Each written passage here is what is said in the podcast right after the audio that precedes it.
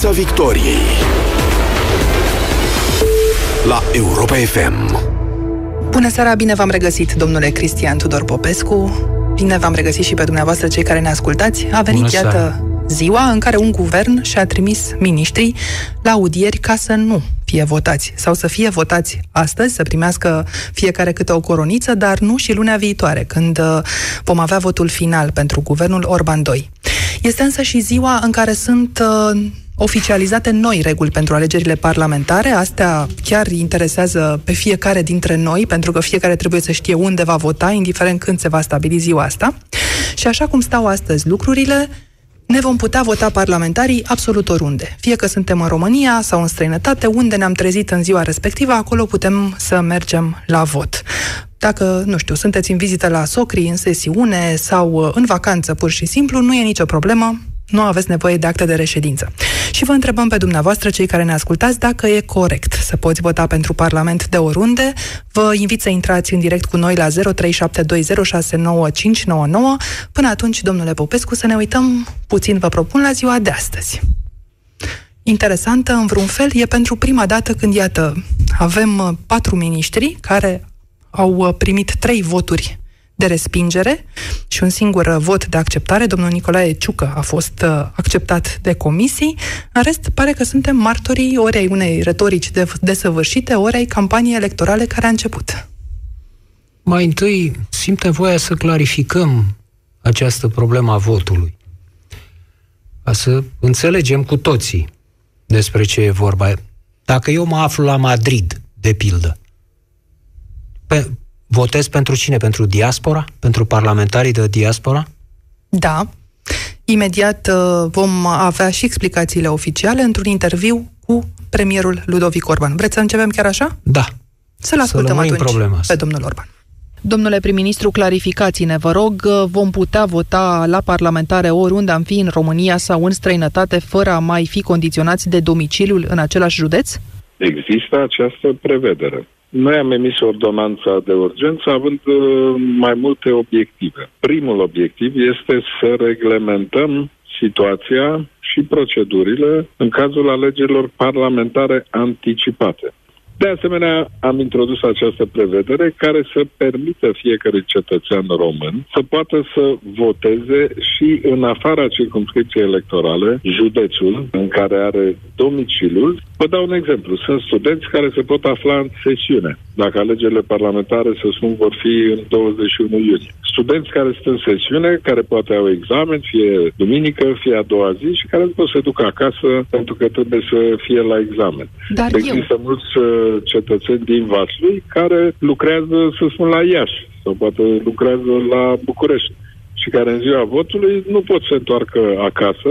Poate că lucrează, sunt în tură, poate că sunt pe contracte part-time și trebuie să fie la lucru în ziua respectivă și atunci, practic, oferim posibilitatea să voteze. Am văzut anul trecut, în mai, la alegerile europarlamentare, au fost peste un milion de astfel de cetățeni în această situație. Ce vă întreb este, dacă eu am buletin de București, nu lucrez la Iași, dar mă nimeresc să fiu acolo și, practic, voi Puteți fi la Iași. Vota la Iași. Pot vota la Iași, da? Pe ce buletin da. de vot? Cel tipărit pentru Iași? Evident, dar... Atenție, aici nu este afectată reprezentativitatea națională, pentru că toate voturile, până la urmă, se calculează la nivel național. Dacă douăzeci la sută din cetățenii români votează cu un partid, în Parlamentul României, partidul respectiv trebuie să aibă douăzeci la sută din reprezentare politică. Admiteți totuși aici o anomalie. Eu voi putea vota pentru numele, eu știu, A B C de la Iași, deși am buletin de București.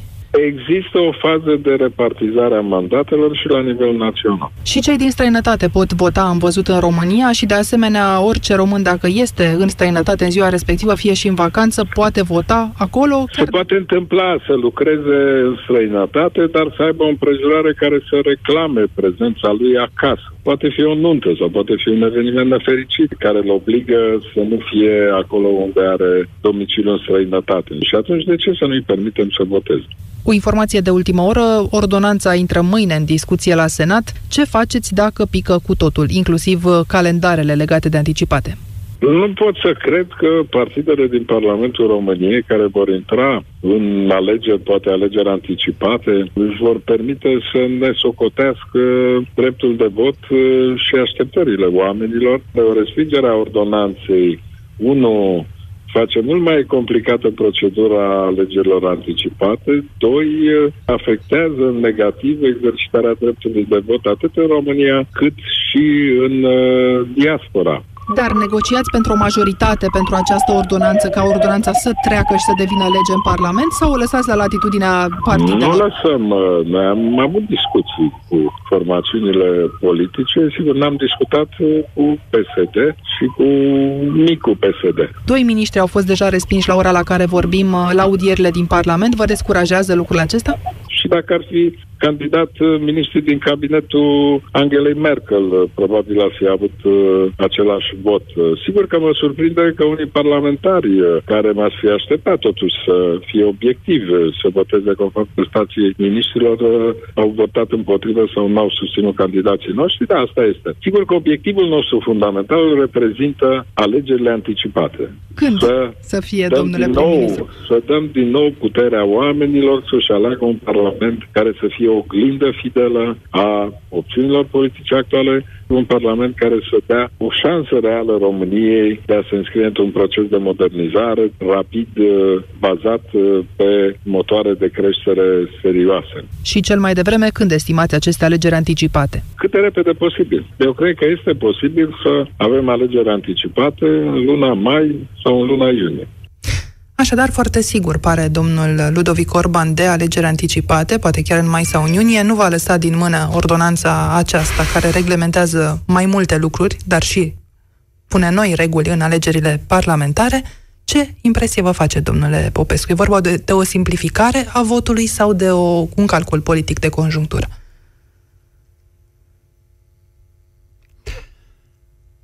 Nu știu, nu știu dacă e vorba de o simplificare. Haideți să o luăm pe rând. Vă să zic că eu, cum ați spus, da? Sunt din București și mă duc la Iași și votez o listă de inși de la Iași cu probabilitatea de peste nouăzeci la sută ca eu să nu am nicio treabă cu niciunul dintre inșii din lista respectivă. Parlamentar de Iași. Da?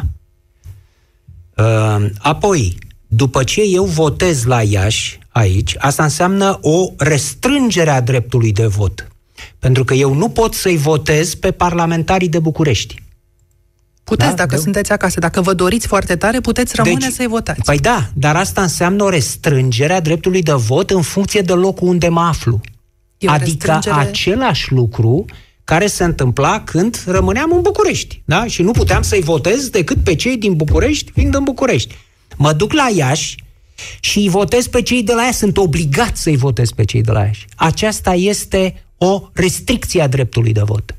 De acord cu domnul Orban că toată lumea trebuie să aibă dreptul să voteze, indiferent unde se află. Da? Că nu trebuie să fie condiționat dreptul la vot deloc. Păi atunci sens ar fi avut ca eu la Iași să votez pentru București. Să existe imediat. Să O să-mi spuneți, da, dar ce o să fie? O să fie liste cu parlamentarii din toate județele țării, în fiecare județ al țării, ca să mi se ofere mie o hârtie să votez Bucureștiul acolo? Nu!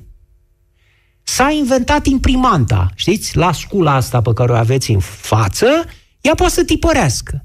Și atunci, eu spun, sunt în București cu tare, cu tare, cu tare.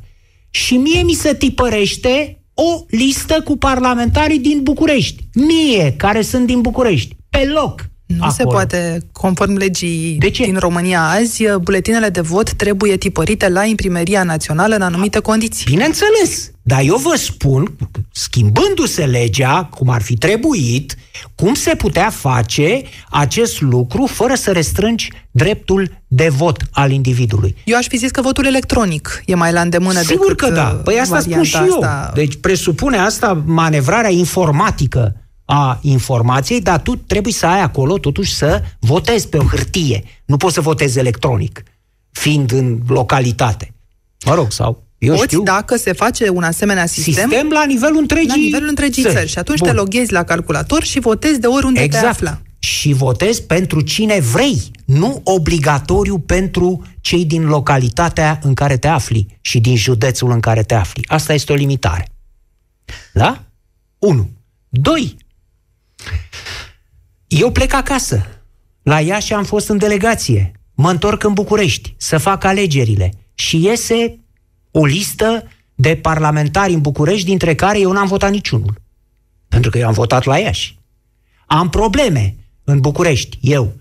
Mă adresez parlamentarilor mei din București. Nu știu pe niciunul, n-am votat pe niciunul. Sau îi știu, dar nu i-am votat. Deci cum să mă adresez eu unor oameni pe care nu i-am votat? Ei, teoretic, sunt obligați să vă reprezinte, sigur, indiferent că, că i-ați votat sau nu. Și atunci, sigur, dacă vă adresați... Dar e normal așa ceva?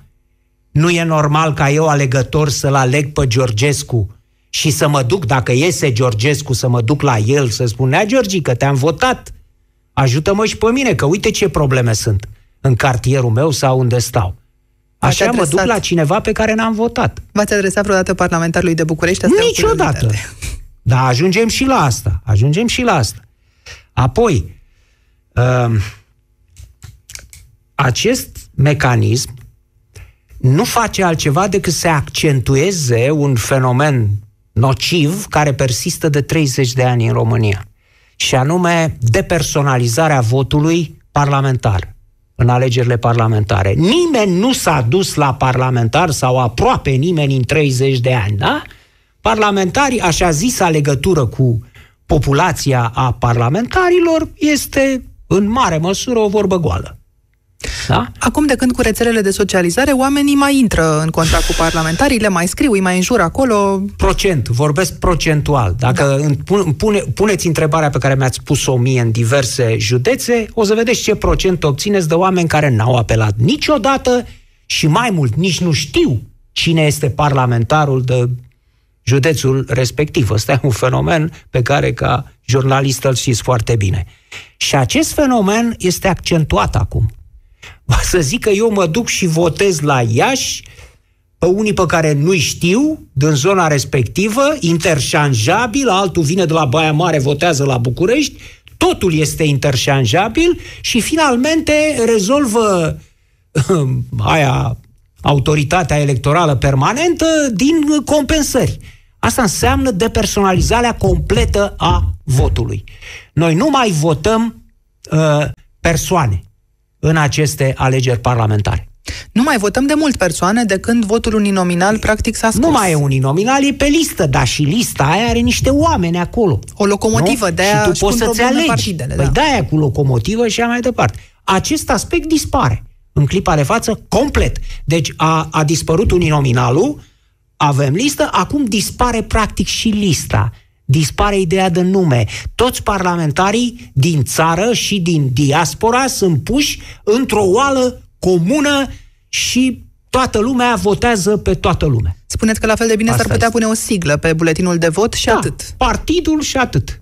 Nu ar mai fi mai contează, corect. Ar fi mai corect, pentru că lista aia devine nesemnificativă în aceste condiții, e fără sens.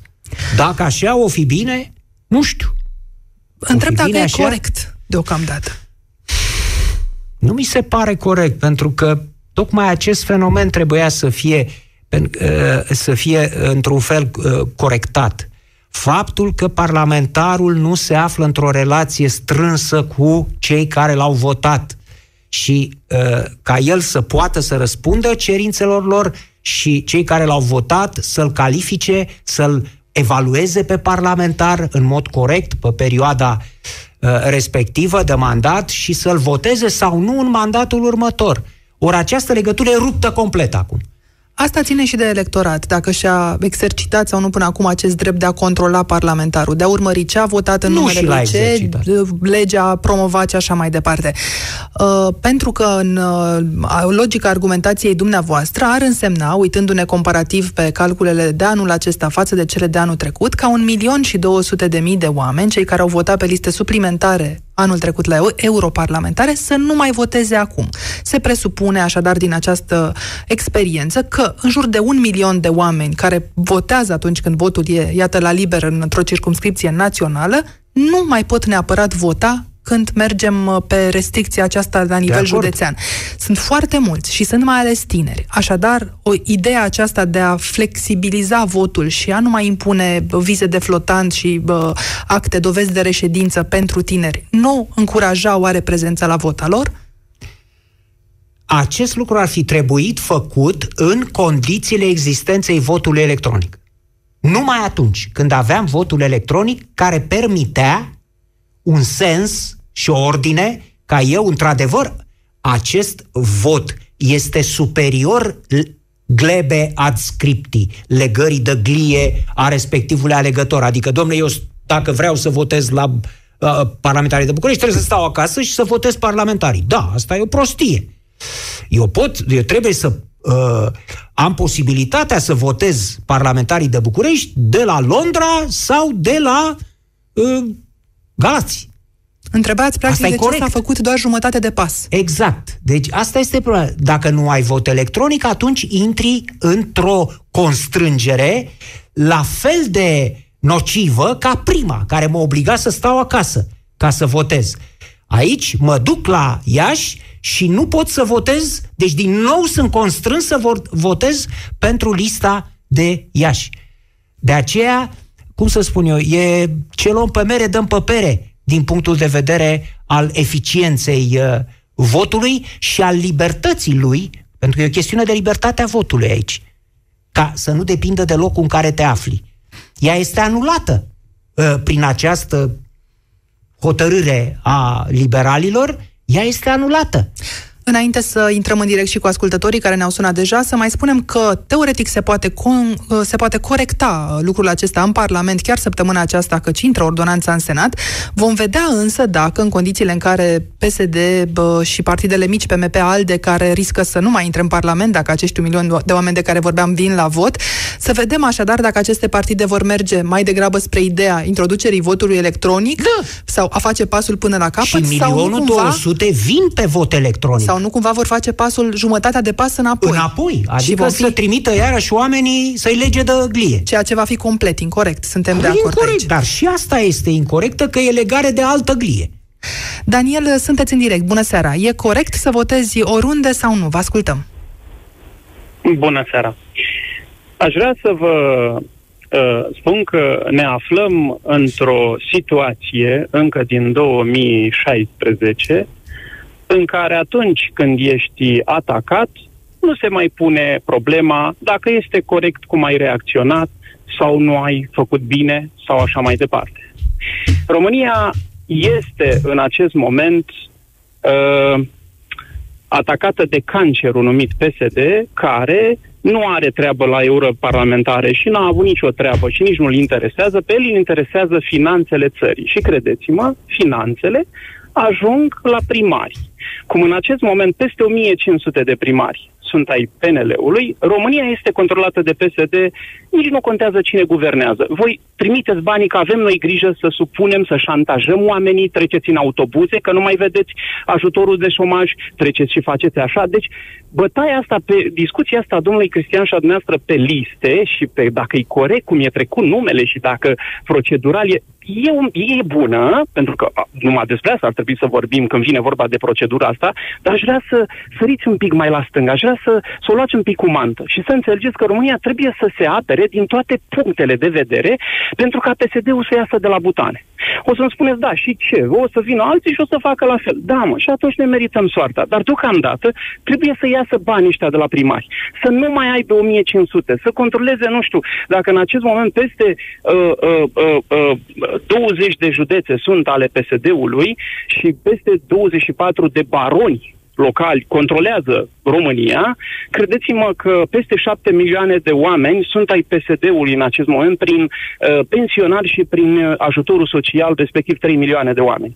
Deci putem să ne dăm peste cap, să vorbim dacă lista a fost scrisă corect, dacă, uh, cum spunea domnul Cristian, că uh, se anulează votul. Nu, eu cred că uh, acest drept de vot Uh, nu se mai num- nu se poate numi drept atât timp cât el este o impunere. Atunci când mă trimiți la Iași sau mă, mă aflu eu la Iași, dar pe de altă parte îmi impui îmi arăți cu degetul pe cine să votez, ăla nu mai e un drept, aia este o impunere. Deci, din start, într-adevăr, e vorba de o anulare a unui drept. Însă, nu despre asta trebuie vorbit azi. Să facem, fraților, tot ce trebuie să facem. Numai să, să ieșim din... De trei ani de zile suntem controlați de niște corupți și uh, recunosc că nu văd lumina de la capătul tunelului, pentru că nu am să vă spun și cine să vină și cine o să facă mai bine. Nu am, în acest moment nu am. Că nu mi-a, mi-a, nu mi-a fost dat să bă, bă, bă, bă, aflu și să, să uh, analizez, iată, în peste treizeci și opt de ani, uh, uh, să, să-mi dau seama dacă cumva România mai are vreo șansă cu vreo far- formațiune politică și chiar dacă a venit vreuna nouă acum, nu mai are nicio șansă pentru că a fost atacată și a, i-a fost impus să se certe cu oamenii îns, însuși, oamenii lor între ei. Uh, au început să se certe, s-au aruncat o trăvuri și iată cum uh, am, aveam o șansă să apară ceva bun și imediat a fost anulat. Vă mulțumim, România, Daniel. Așadar, dacă am înțeles bine, argumentul dumneavoastră este acela că se poate face și un calcul de conjunctură câtă vreme e încurajată participarea la vot, că, căci uitându-ne la cum arată România astăzi, este foarte posibil să rămânem în aceeași logică de acum patru ani. Asta spuneți? Eu spun următorul lucru. Să facem votul electronic, pentru că este singura șansă ca uh, uh, oamenii uh, să dispară cât mai mult din procedura asta de vot, în sensul în care munca lor să fie ușurată și controlul votului să fie mai sigur, dar în același timp vă spun că în acest moment România trebuie să participe la vot și mă deranjează un singur lucru. Nu știu dacă domnul Cristian Tudor Popescu este de acord cu mine, dar în acest moment tineretul din România se comportă ca oamenii care comandă urna cu o săptămână înainte, pentru că sunt invalizi, care va să zică în loc, au văzut politicienii că noi tinerii, care ar trebui să ne intereseze un pic viitorul țării, mergem la târgurile de Crăciun, mergem pe oriunde vreți dumneavoastră, dar nu la vot, și atunci politicienii au zis, hai să-i aducem măr în gură. A? Băi, trezirea. Când e ok, nu ne interesează, până ajungem în spital. Și când om da de bacterii, atunci chiar o să ne doară că am mers la târgurile de Crăciun. Să vină politicianul cu procedura asta, să-mi aducă mură în gură votul, poate, poate îmi votez, uh, nu e tocmai o cale tocmai bună. Nu, imaginea României nu e tocmai bună. Dar, mulțumim, Daniel. Vă spun, votul electronic este o opțiune. Mulțumim. Vă mulțumesc. Domnule Popescu, așadar e o cale de a atrage tinerii cu morcovul în undiță spre urnă? E o jignire, după părerea mea, a capacității mentale a lui Daniel și a altora, a unor oameni tineri până în patruzeci și cinci de ani, de a merge la vot nu prin astfel de tertipuri. Pentru că acesta este un tertip. Nu o să-mi spuneți mie acum că liberalii uh, mor de uh, dorul uh, libertății votului. Și da, pentru că nici măcar nu asigură libertatea votului această metodă, după cum observa și Daniel înainte. Scopul scuză mijloacele, spune însă Nu, asta Daniel. Este o prostie, e veche, e atribuită lui Machiavelli. Uh, hai să ne gândim puțin, știți, eu am un obicei prost. La uh, lucrurile astea acreditate de niște sute de ani, chiar mii de ani, mă gândesc. Nu le iau de bune. Așa, fără o gândire prealabilă. Mă gândesc. Nu e corect să spui scopul scuză mijloacele. E fundamental greșit. Corect este să spui scopul asumă mijloacele. Da? Deci sunt conștient de ce fac, știu că ce fac nu e în regulă, știu că mi-asum niște riscuri care ar putea să ducă la consecințe majore și nu bune, dar vreau să fac acest lucru pentru că el poate să ducă, poate, în opinia mea, să ducă și la ceva bun și atunci îmi asum mijloacele, nu scuz. Când va veni judecata, dacă voi avea de dat socoteală, voi da. Nu există scuză. Vedeți ce greșit este acest machiavelism? Deci nu scopul scuză mijloacele, iar la liberal nu scuză nimic. Pentru că nu este altceva decât un tertip evident, dar în același timp jignitor, pentru că, așa cum spunea Daniel, dacă te duci la târguri de Crăciun, în loc să votezi, nu înseamnă că îți vei schimba mentalitatea pentru că eventual vine uh, guvernul liberal să te care cu palanchinul la vot, cu patru, câte patru parlamentari liberali care te duc cu palanchinul să votezi, nu cu urna mobilă. Nu, dar dacă lucrezi astăzi, nu știu, pe microbuz sau într-un camion, ești șofer care face drumurile astea spre Europa, că din asta da. trăiesc foarte mulți. Și iată, guvernul țării tale nu a reușit, și Parlamentul mai ales, înainte de guvern, n-au reușit să-ți asigure cadrul în care să votezi electronic, de pildă. Nu e bună și jumătatea de măsură ca tu să votezi totuși în ziua respectivă pentru un Parlament care oricum e reprezentativ la nivel național? Dacă nu era bună pentru liberal și U S R, în mod evident, nu aveam această nouă lumină a democrației și procesului electoral corect în România. Nu aveam. Ați răspuns astfel la întrebarea de mai devreme, acum complet. Ion, ești alături de noi. Bună seara! Bună seara! Și eu sunt indignat, din alt punct de vedere financiar, dacă mă pot exprima așa, pentru tot ce, mă rog, o să spun mai departe, dețin probe. Mai exact, am constatat că cei peste trei sute de parlamentari pe care i-am votat în două mii nouă la chemarea unui președinte, mă costă anual patruzeci și patru de lei. M-am adresat la momentul două mii șaisprezece la alegeri, m-au zis, vă rog? Da, patruzeci și patru de lei, nu înțeleg însă cum poate să fie un cost atât de mic. Mă rog, un cost pe, pe reprezentând suma celor peste trei sute de celor care depășesc trei sute de parlamentari, acum o sută șaizeci și cinci din câte au făcut un calcul. Dar eu mă întorc un pic în timp. patruzeci și patru de lei pe persoană, adică pe mine persoană, mă costă Aha. această sumă cei peste trei sute de parlamentari pe, pentru care am fost... La ce ați împărțit? De... Iertați-mă, la ce ați împărțit... Deci am banii consumați de de zile da. la costurile pe care le reprezintă un parlamentar, pentru că m-am adresat la momentul respectiv președintele României în două mii paisprezece solicitându-i că această sumă să fie, mă rog, cumva returnată. Ca și returnată, să vă fie returnată, să fiți despăgubit. Da, în sensul în care până când ceea ce a hotărât poporul respectiv, cum se povestește una și alta, până când vor fi trei sute parlamentari în uh, Parlament. Mă rog, uh, s-a răspuns prin Ministerul de Finanțe, mi s-a transmis cât, mă, cât costă Parlamentul, am făcut un calcul și am constatat că mă costă patruzeci și patru de lei pe an, pe mine personal, diferența parlamentarilor care sunt, să zic așa, fără loc, cumva, din punctul meu de vedere, adică peste trei sute. Bun, mai departe. Bun, mai departe. Am primit acest răspuns, m-am adresat la momentul două mii șaisprezece uh, autorității de, cum se cheamă, de... Electorale permanente, dar reveniți, vă rog, la subiect. Am contestat, am făcut o contestație la B E C, la toate alea, spunând că cei peste trei sute sunt ilegali, sunt cumva în afara legii. Am primit răspunsul astea trase la Xeros, uh, m-am mulțumit sau nu, m-am adresat președintelui din nou, spunându-i că nu este în regulă și dacă, uh, și adică mă întorc la votul ăsta în altă parte, că l-am votat pe domnul președinte fiind în concediu în două mii paisprezece, dacă chiar nu poate, mă înțelegând că nu are, mă rog, putere legislativă, să-și dea demisia cumva sau să facă un gest din care să înțeleg și eu că respectă o atitudine. Ion, lămuriți-mă. Practic, nu, vreți, nu vă interesează cât de corect este votul uh, acum liberalizat, să-i spunem, câtă vreme votați mai mulți de trei sute de parlamentari?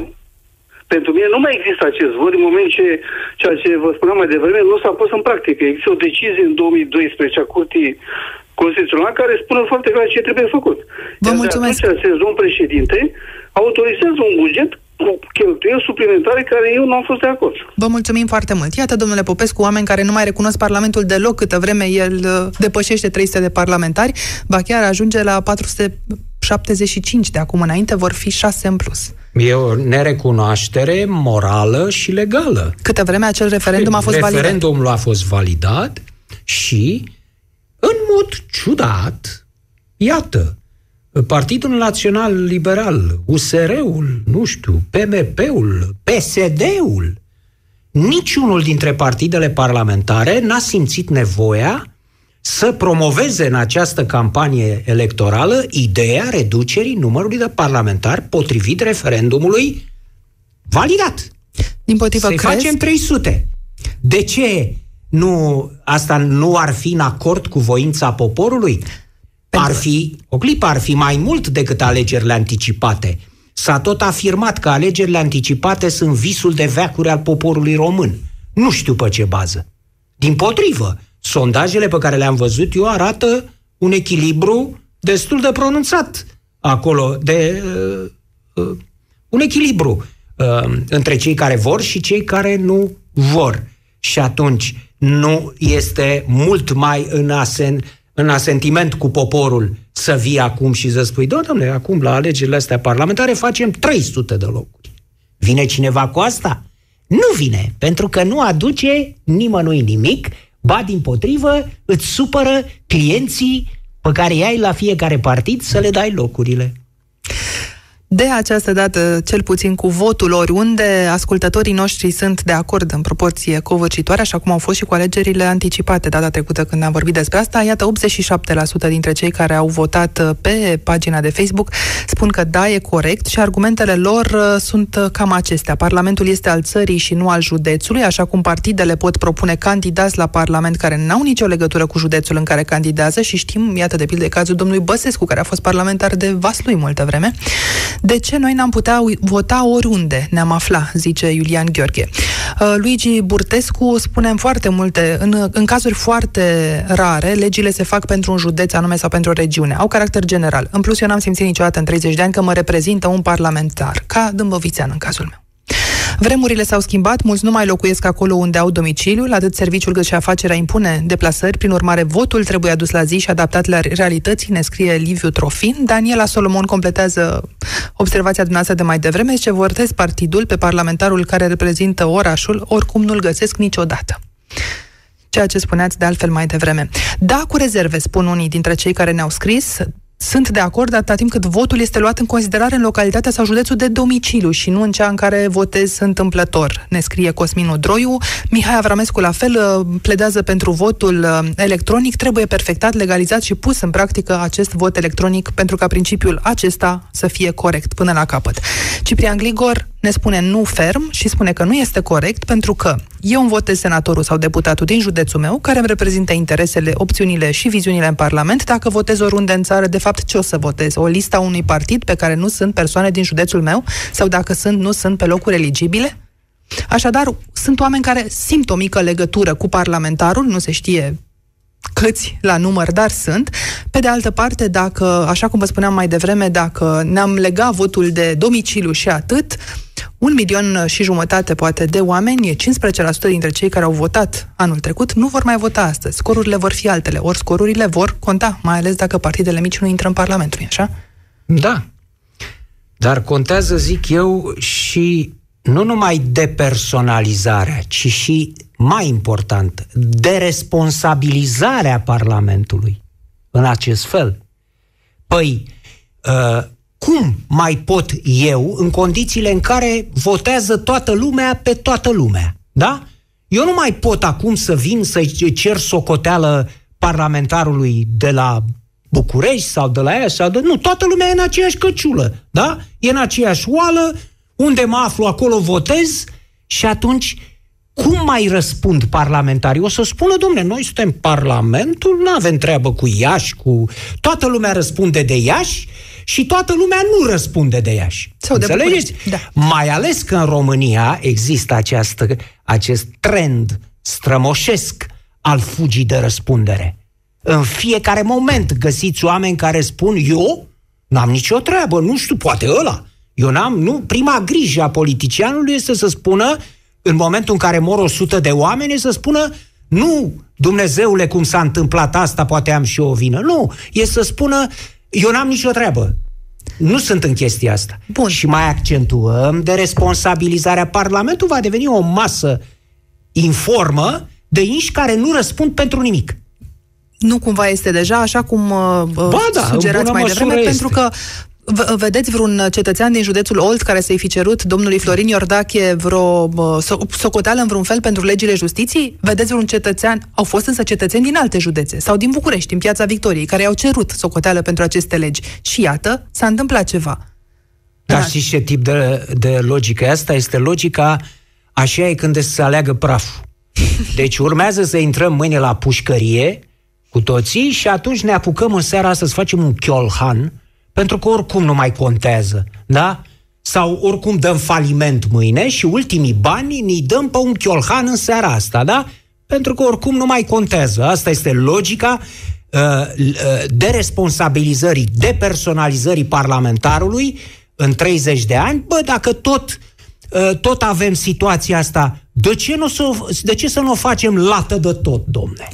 Asta mai... e logica. Să le mai spunem celor care ne ascultă că nu toate județele sunt la fel. În cele mai multe avem șase până la doisprezece parlamentari. Într-adevăr, în șapte dintre județele României, acolo, în care, în, acolo unde sunt și foarte multe voturi pe listele suplimentare, justificat, sunt uh, mari orașe acolo, uh, în aceste șapte județe, așadar, se aleg numai puțin de o sută șaizeci și unu de parlamentari, o treime din Parlamentul României și, de pildă, un partid care ar lua treizeci la sută în București, unde sunt patruzeci și două de mandate, ar echiva, succesul acesta ar echivala cu o sută la sută din județul Arad, unde sunt doar zece mandate. Ceea ce iar nu-i corect. Votul trebuie să fie, iată, un alt principiu fundamental, votul trebuie să fie egal. Un vot egal un vot. Ori ce spuneți înseamnă că votul de la Arad nu mai este egal cu votul de la București. Este după aceea în etapa a doua, în care toate voturile, cum spuneam, se pun în același coș și se găsește o formulă de echitate, de compensare a fiecărui partid. Dar apropo de legătura aceasta cu parlamentarul, este evident de ce pentru marile aglomerări urbane, partidele de dreapta mai ales își doresc ca oricine să poată vota, pentru că prezența la vot va ridica considerabil scorurile acestor partide.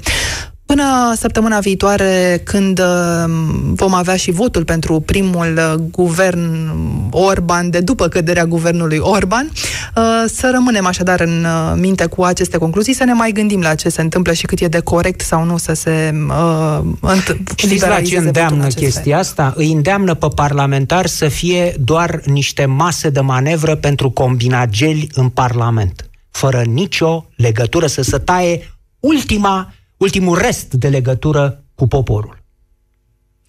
Cu această concluzie încheiem în această seară Piața Victoriei. Urmează știrile cu Ada Sârbu. Pe curând! Piața Victoriei. De luni până joi, de la optsprezece și cincisprezece minute, la Europa F M.